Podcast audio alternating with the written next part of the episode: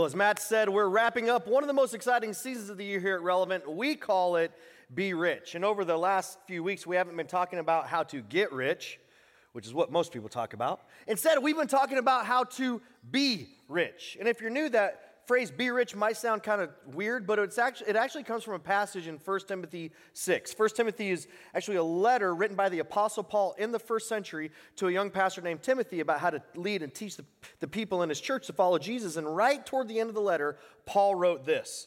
He said, Command them, and the them that Paul's referring to are followers of Christ, people who have put their faith in Jesus by asking him to be the forgiver of their sins and leader of their life. Com- command them, followers of Christ, to do good, to, and here's our phrase, be rich in good deeds and to be generous and willing to share. See, according to Paul, as followers of Christ, we're called to be rich, and the way to be rich is to give generously, serve sacrificially, and love extravagantly. And that's exactly what we do through our annual Be Rich initiative. Once a year, we practice being good at being rich together by combining all of our resources to give, serve, and love in Jesus' name without expecting anything in return. And the reason we do this every year is because as we practice being rich during this season together, you have a much better chance of being rich in how you give, serve, and love the rest of the year. And the more that happens, the more you'll see and experience God's transforming work, the transformation He wants to do in you and in your relationships and in us as a church and in our community and in people's lives on the other side of the world. Now, last week, we talked about the second way to be rich, which is to serve sacrificially. And then we all had the opportunity to put that into practice and serve sacrificially yesterday at our annual serve day. And it was such a great day. And I am so proud of the hundreds of you who chose to be rich and communicate to our community that we are for them, and so is God. And it'll be fun to kind of show the highlight reel from next week and give a recap of, of, of Serve Day of what we did yesterday. But to kick off our Be Rich season two weeks ago, we talked about the first way to be rich. We talked about the word give. And then we all had the opportunity to give generously to what we call the Be Rich offering. Now, if you're new, this is an offering we take once a year that we challenge 100% of us to give to. And our promise is, is that we give 100% of it away to our amazing nonprofit partners. And we handed out these books the first week. It has all of our partners in them. If you weren't here, you want to see this book again, uh, they, they're at the back doors on your way out. Or if you want to view it online or you're watching online, you can view it on our mobile app or on our website. Everything in this book is on our app and our website as well. Now, our first Be Rich offering was in 2019. Over the past four years, through the Be Rich offering, we've given away $1,096,076 to our nonprofit partners and organizations. And that is, that's, this just has blessed our partners in huge, huge ways. Well, this year we were praying for more than ever because more than ever before because we want to help our partners make a big, bigger impact than ever before in 2024. So, you guys ready to celebrate the Be Rich offering? All right, now listen, this, ain't, this ain't a solo thing. This is the, we got to do this together. So you guys got to help me out a little bit. You ready? Come on, let's get it. Ah, come on, ah. Hey, if you ain't clapping, you don't love Jesus. Yeah, yeah. Here we go. You ready? Let's hear it.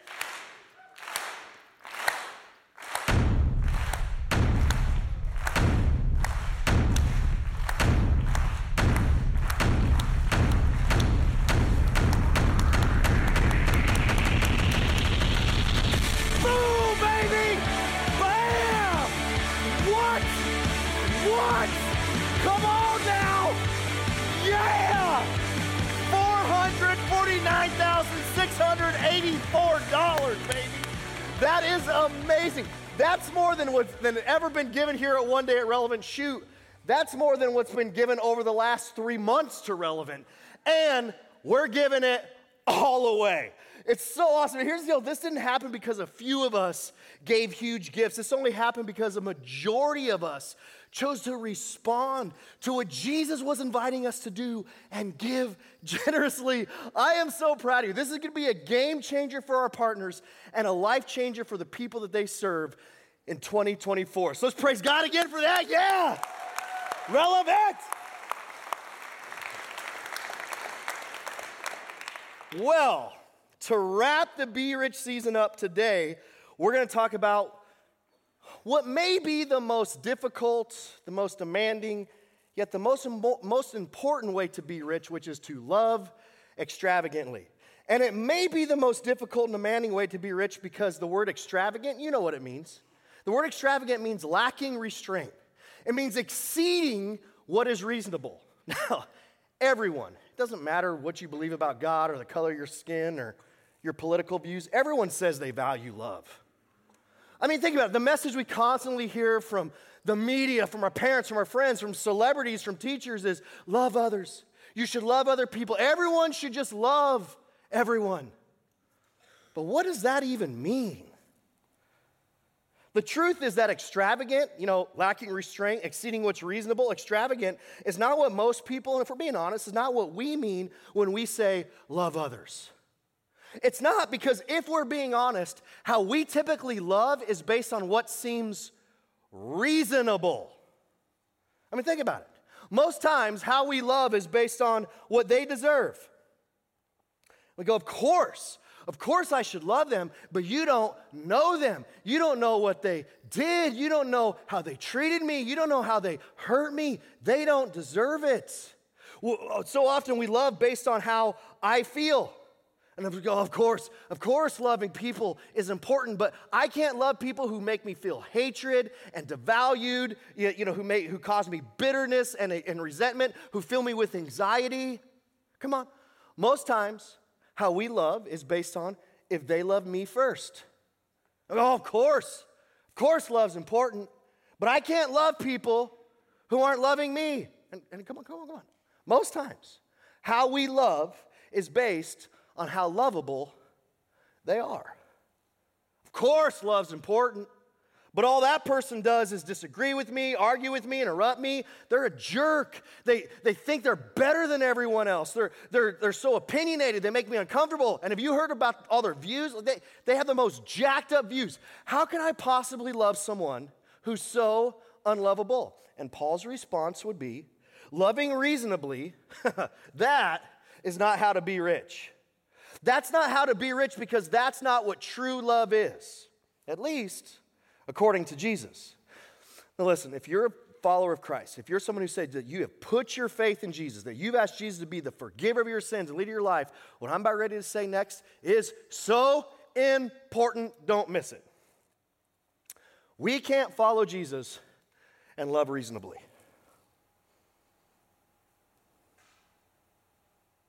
Following Jesus requires we love extravagantly. And Jesus took the word extravagant to a whole new level. He took it to a whole new level the night before he was crucified in John 13. And let me just tell you if there was only one message that I had to preach for the rest of my life every single Sunday, there's only one message I was allowed to preach for the rest of my life every single Sunday, it'd be the message I'm going to give today. And it would be this message because the only way we can follow Jesus, and come on, come on, come on, the only way we can truly call ourselves followers of Jesus is by being obedient to what we're about ready to hear Jesus say. And listen, we're about ready to hear Jesus say, us being obedient to it, the implications of it are so huge. They're so huge for you, they're so huge for your relationships, they are so huge for what God wants to do in the world. So, Jesus, the night before he was crucified, gathered his 12 disciples together for one final meal that we now call the Last Supper. And at that meal, with his best friends, in the middle of it, he said this He said, A new command I give you.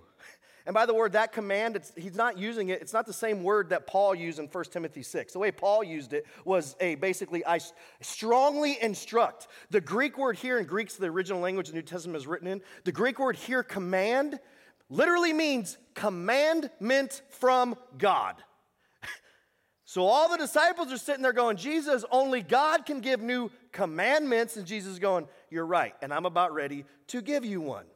Now, what he be about ready to say is here's the one thing I require of, of my followers above all else a new command I give you. Here it is love one another. And the disciples are going, Jesus, that's not new.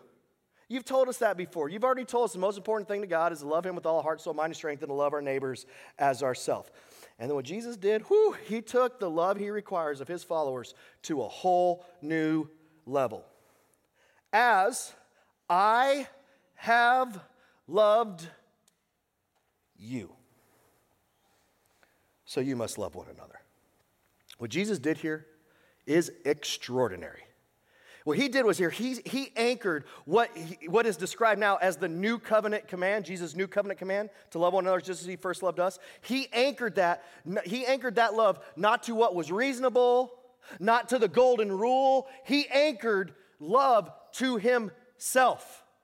Essentially, he was saying that I am the new standard of love for you from this point forward. How I have loved you is now the standard for which you are to love one another from this point forward. And I imagine as, as the disciples were sitting there recalling all the way Jesus loved them over the last three years that they didn't deserve, and the patience he showed them when they did not deserve for Jesus to show them patience, and the grace that he, that he gave them when they did not deserve his grace, and the forgiveness that he gave them when they were so unforgivable, and the acceptance he, he gave them when they were completely unacceptable, as they're mulling all over that, just thinking all the ways that Jesus loved them the last three years, they had no idea that the next day Jesus would show the full full extent of his love for them by dying on the cross in their place to save them from the death penalty they deserve because of their sin against God, to forgive them for what they did not deserve to be forgiven for. And that's a whole new level type of love. That's a whole different type of t- love. That is definitely something new.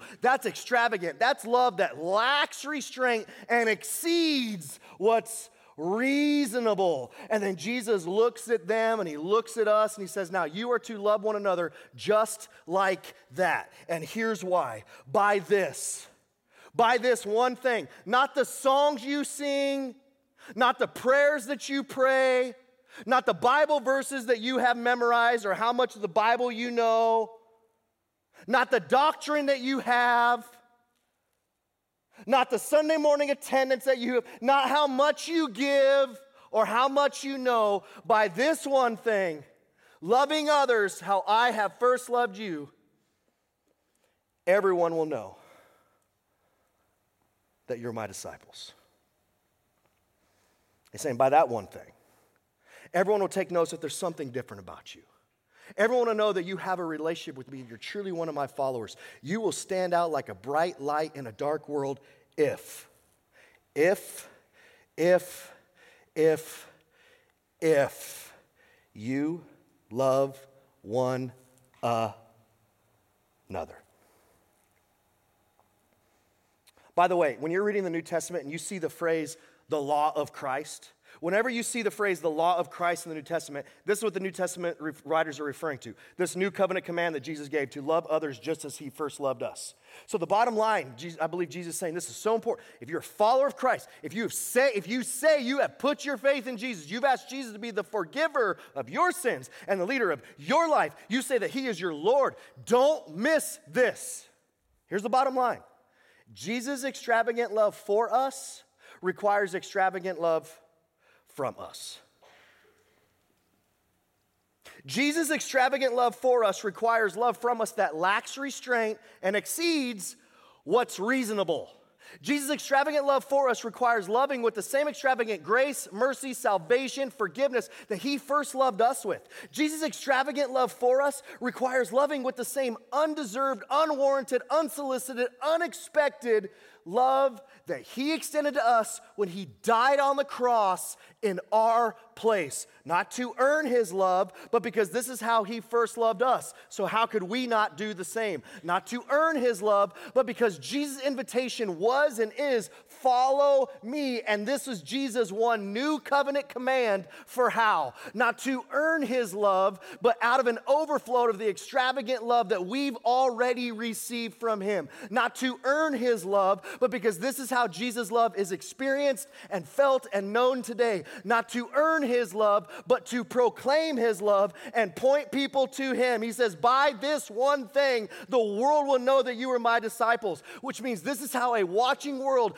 comes to the conclusion that there's something different about us and about the Jesus that we say we follow, which means this is the greatest apologetic because it stands in stark contrast to how the world loves.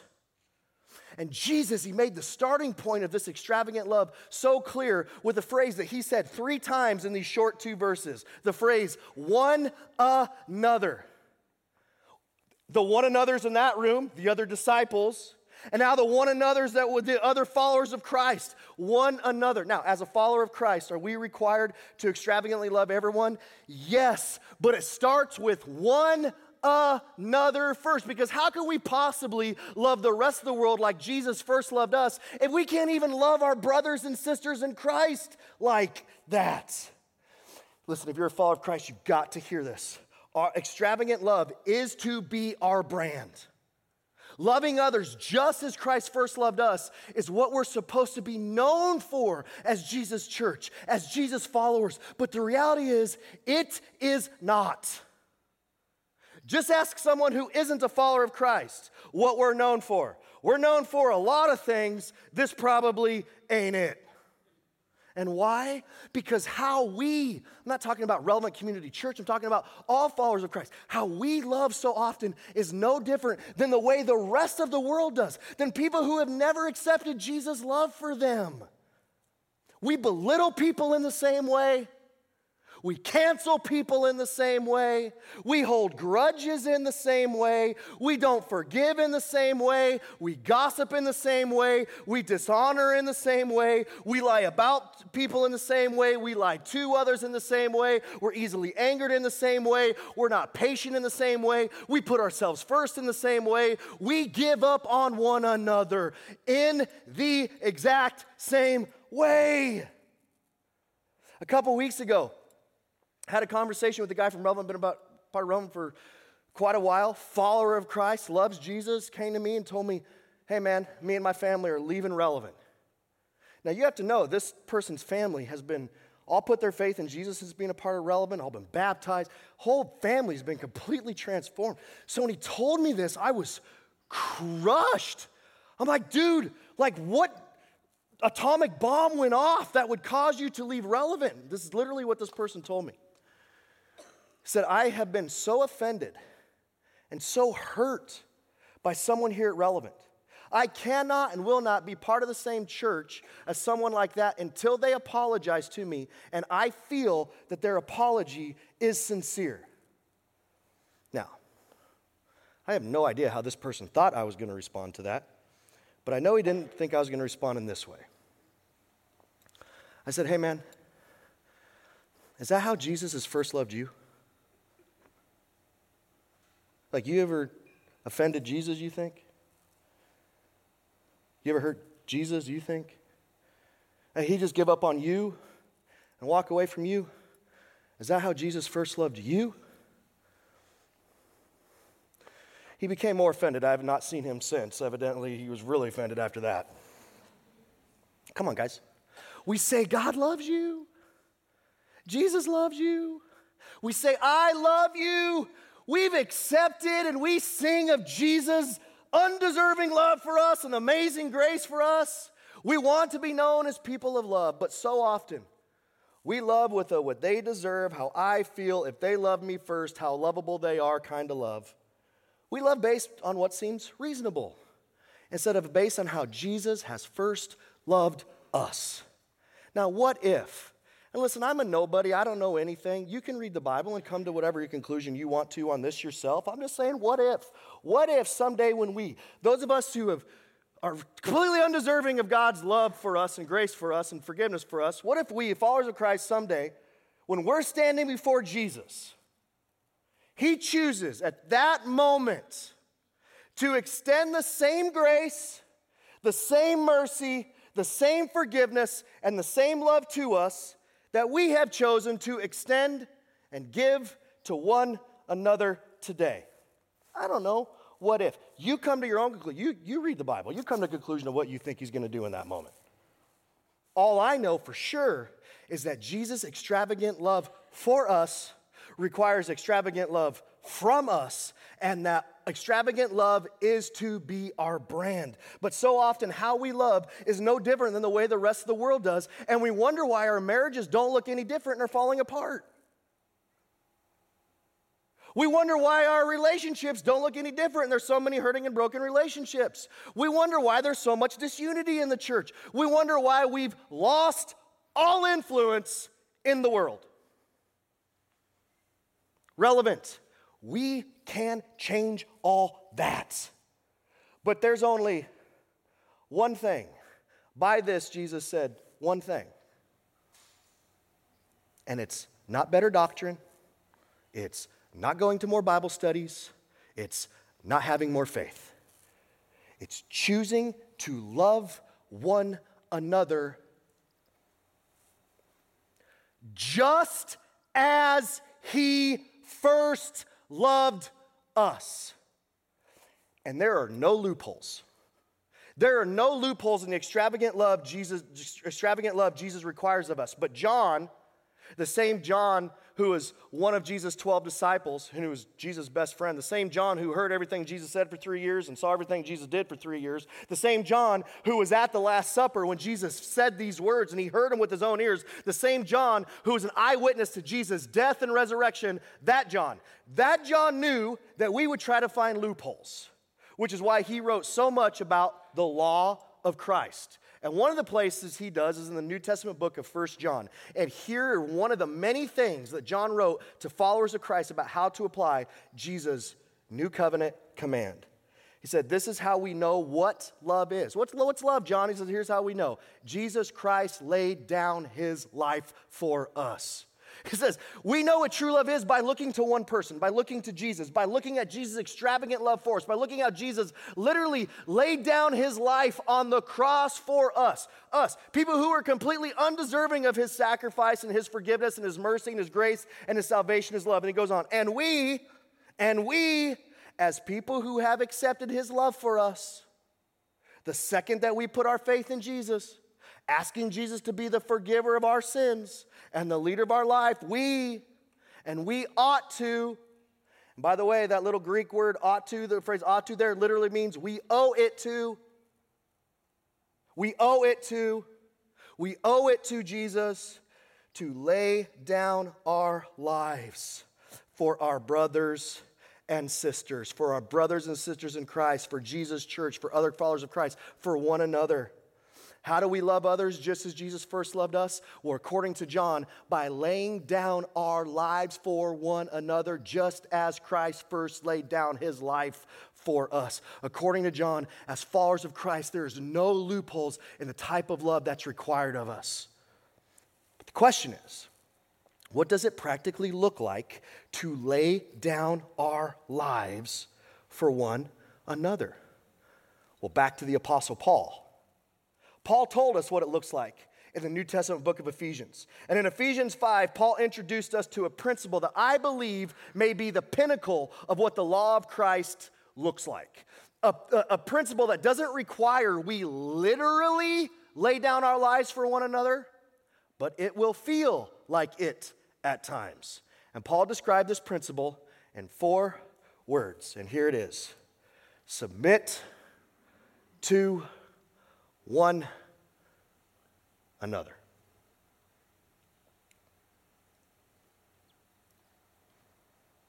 Now, unfortunately, many of us view the word submit negatively, and we understand it means it's something that Paul and Jesus and John did not mean for it to mean. It doesn't mean to roll over and do whatever someone tells you to do. You know what submit means according to the Radical New Testament? Submit means to leverage everything that I have and everything that I am my authority, my influence, my power, my resources, my options, my benefits, my assets, my time, my rights for you and your benefit. It means to lay down my pride, myself, my wishes, my demands, my way, my will, and sacrifice all of me what I want, how I feel, what's best for me, what I need, what I deserve, what's most beneficial for me, for you, for what you need, for what's best for you, for what will be for your benefit. And why? Because that's how Jesus first loved us by dying on the cross to offer forgiveness for our sins. And the love he now requires of us with one another is to lay down our lives and give up all of me for you for what's best for you. Well, Paul, you don't know them. And you don't know what they've done. And you don't know how they've treated me. And you don't know how unforgivable they are. And you don't know how bad they hurt me. They don't deserve it. and Paul would look at you and me and say, You and I didn't and don't deserve Jesus' love for us either. We don't do this because they deserve it. We submit to one another, don't miss this, out of reverence for Christ and the extravagant love that He first loved us with. We forgive because we've been extravagantly forgiven. We show mercy because we've been given extravagant mercy. We give grace because we've been given amazing grace. We reconcile with one another because Jesus sacrificed his life to reconcile us back into a relationship with God that we broke because of our violation of sin against him.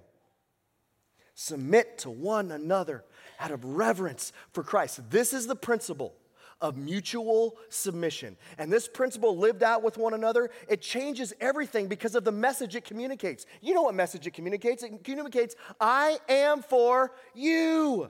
I'm for you. And you already know that if we all felt like we were for one another, it would change everything because what normally gets communicated, come on, you know this, what normally gets communicated by all of us is, You're here for me.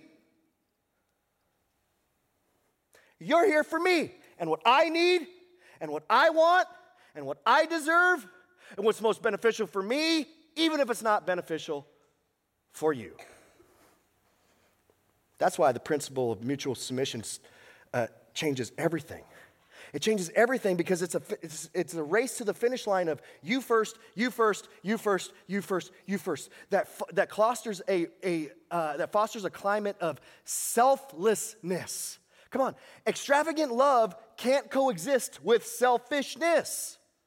It can only be given and received within a climate of selflessness.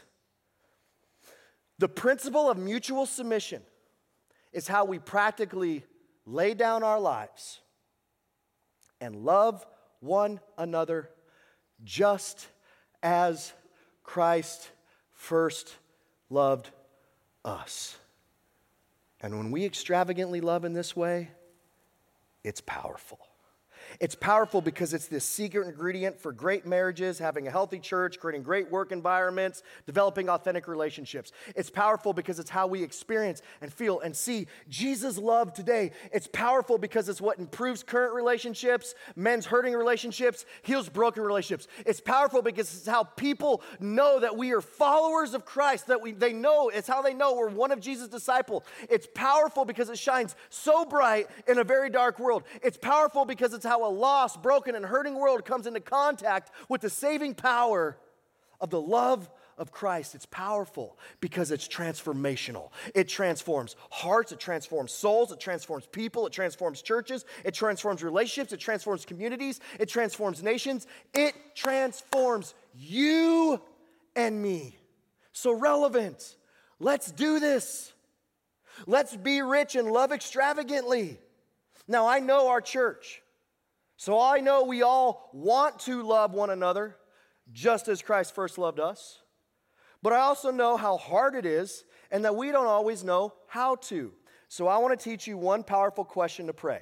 And from my experience in my own life and watching so many other people's, if you consistently and intentionally pray this question, I believe that God will lead you how to practically apply the, the principle of mutual, mutual submission right now, at home, at work, at school, in your small group, in your T Life group, when you're ticked off at that person, when they hurt you, he, this is how we practically, uh, God will show you how to practically apply if you ask this question. It's a simple prayer, but don't underestimate the power of it. And you ready for it? Here it is What can they do for me?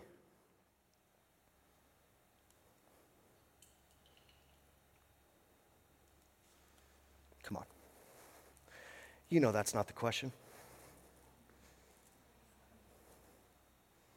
You know that's not the question. And you know it's not because that question won't lead to extravagant love. It only leads to extravagant selfishness. Unfortunately, it's the question that we naturally ask all the time. What can they do for me?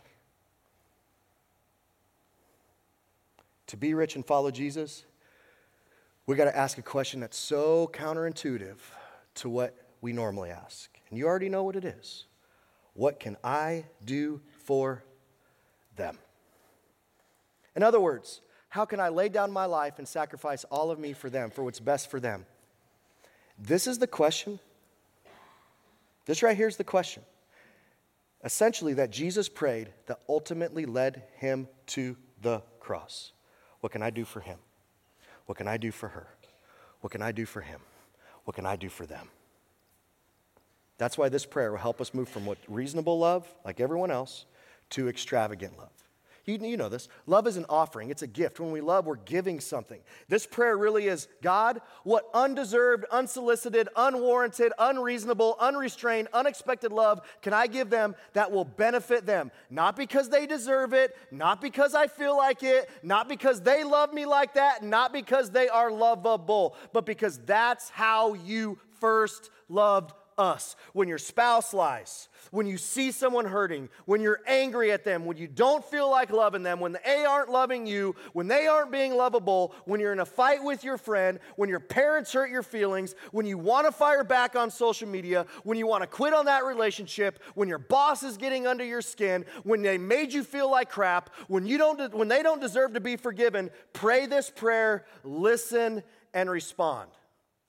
Now we don't naturally do this, so let's, let's practice it out loud a bit, a little bit. You ready? Here, let's practice all out together. One, two, three. What can I do for holy crap? I mean, dang. You know why we aren't known by love? Because that's about as excited as we live our life saying that question. We're all real excited about what can you do for me? So let's do this at least like we mean it in the safest environment imaginable before you get in a fight with your spouse a little bit later. You ready for it? Here we go. One, two, three. What can I do for them? This prayer is so simple. The answer may be un- un- un- uncomfortable, and responding may be hard. Responding, ready for it, may feel like you're laying down your life. But it's a game changer. It's a game changer for them, it's a game changer for your relationships, it's a game changer for you. One quick story, I could tell many stories of this, but one quick story is um, some of you know my brother. Um, my brother's name's Eric. About eight years ago, my brother Eric and I, and we were I was super close, uh, but we had a huge, huge falling out about eight years ago. And my brother hurt me in a way that's hard to describe. And I felt so violated by him, so hurt by him. It spun me into a depression that I had to go through fresh start for. Like it messed me up. And I was so hurt by him. And I was so angry at him to where him and I didn't talk for a year. We didn't talk for a year. That's, we were, oh, I could have killed him. Like I'm, I was so hurt and so angry at what he did to me. And during that year, though, we had to go to like the family functions, family Thanksgiving and family Christmas. And finally, before about seven years ago, before family Thanksgiving, I texted him and I said, dude, I'm not doing this again. I'm not going and sitting in the mom and dad's house with you again, acting like we're getting along and it being the most uncomfortable three hours of my life. I'm not doing this. So if we can't work this out, I'm just going to tell mom and dad, you and I can never be in the same room again. So I'd love to get together and try to work this out. And he said, all right, let's get together. Listen, so we got together one night. If you'd have saw that conversation in the silo, you'd have been like, I don't know how healthy that was. But him and I needed it so bad. My brother and I, we were both sitting on the edge of a couch. Couches were across from each other, both on the edge of the couch, screaming in each other's face as loud as we possibly could, cussing every word you could possibly cuss in each other's face, saying the most hateful things and hurtful things to one another that we could possibly say to one another. And the only reason that neither one of us stood up is because we both knew if the other one stands up, this thing is ending up in fists. And I didn't want to kill him. You know what I mean? I just wanted to, you know, he knew that would happen. And so. And I think it was only by the power of the Holy Spirit, I truly, because I would have never done this. I think it was the only by the power of the Holy Spirit in that moment I felt like I was supposed to ask, What can I do for him? And I didn't want to ask that question. And we're yelling and screaming. I was like, What can I do for him?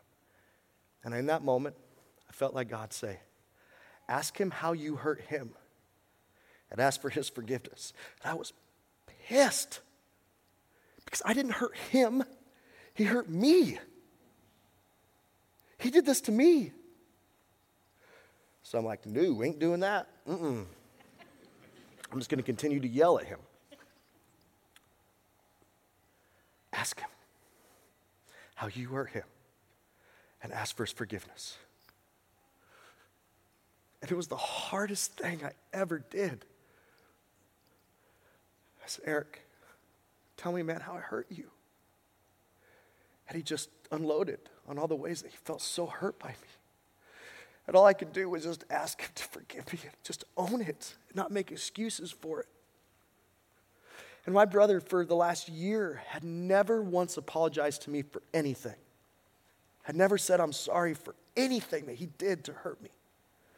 And I don't know what happened in that moment, but after I said, Eric, will you please forgive me? He looked at me, and for the first time in over a year, he said, Ronnie, what did I do to hurt you? I got to tell him, I'm a brother for the very first time. I'm so sorry. I did not realize that it caused you that much pain. And my brother and my relationship has been completely reconciled and restored, but it never would have happened without this question. The question that the principle of mutual submission begs to ask, the question that extra- of extravagant love is what can I do for them?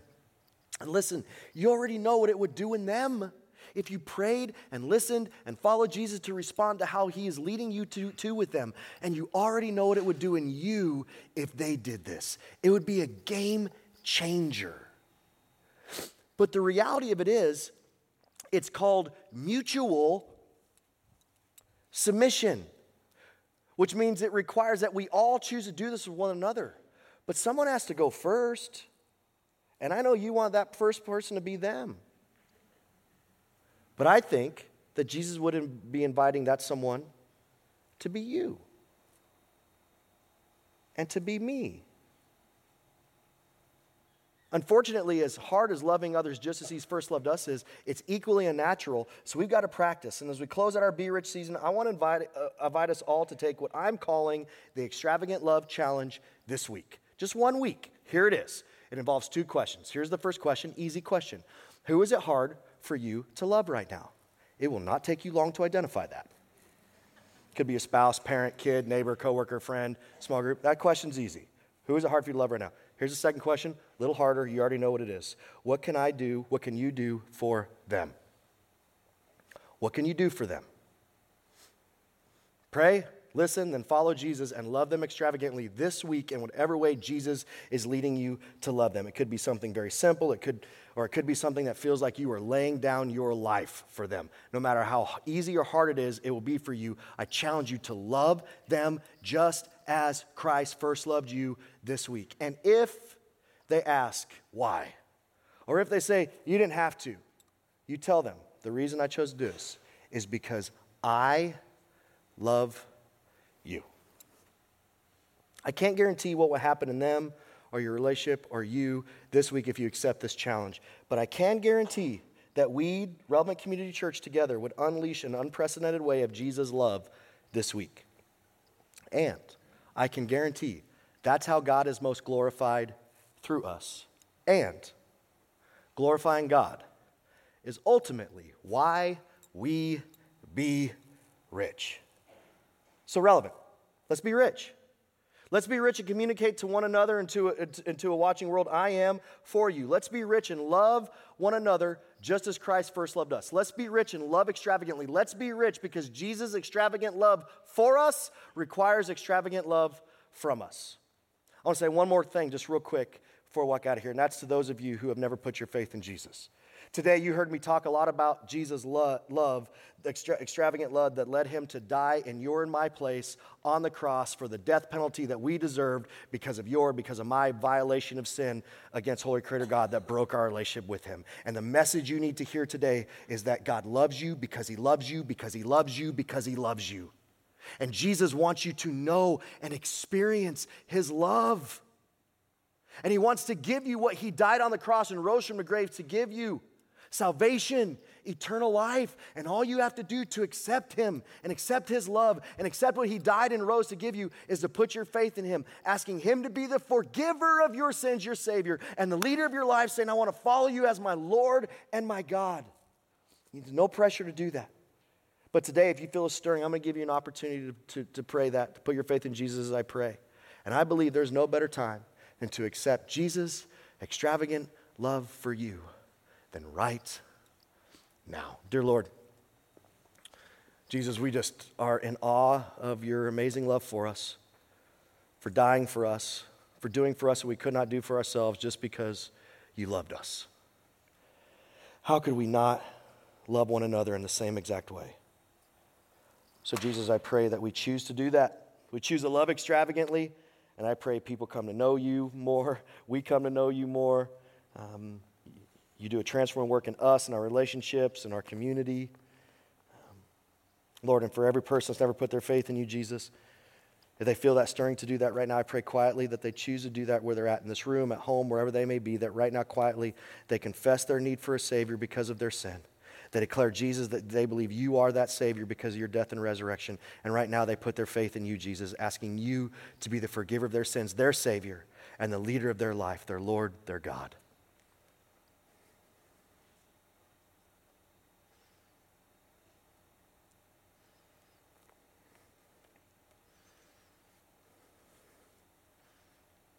Thank you for loving us, Jesus. In Jesus' name, amen.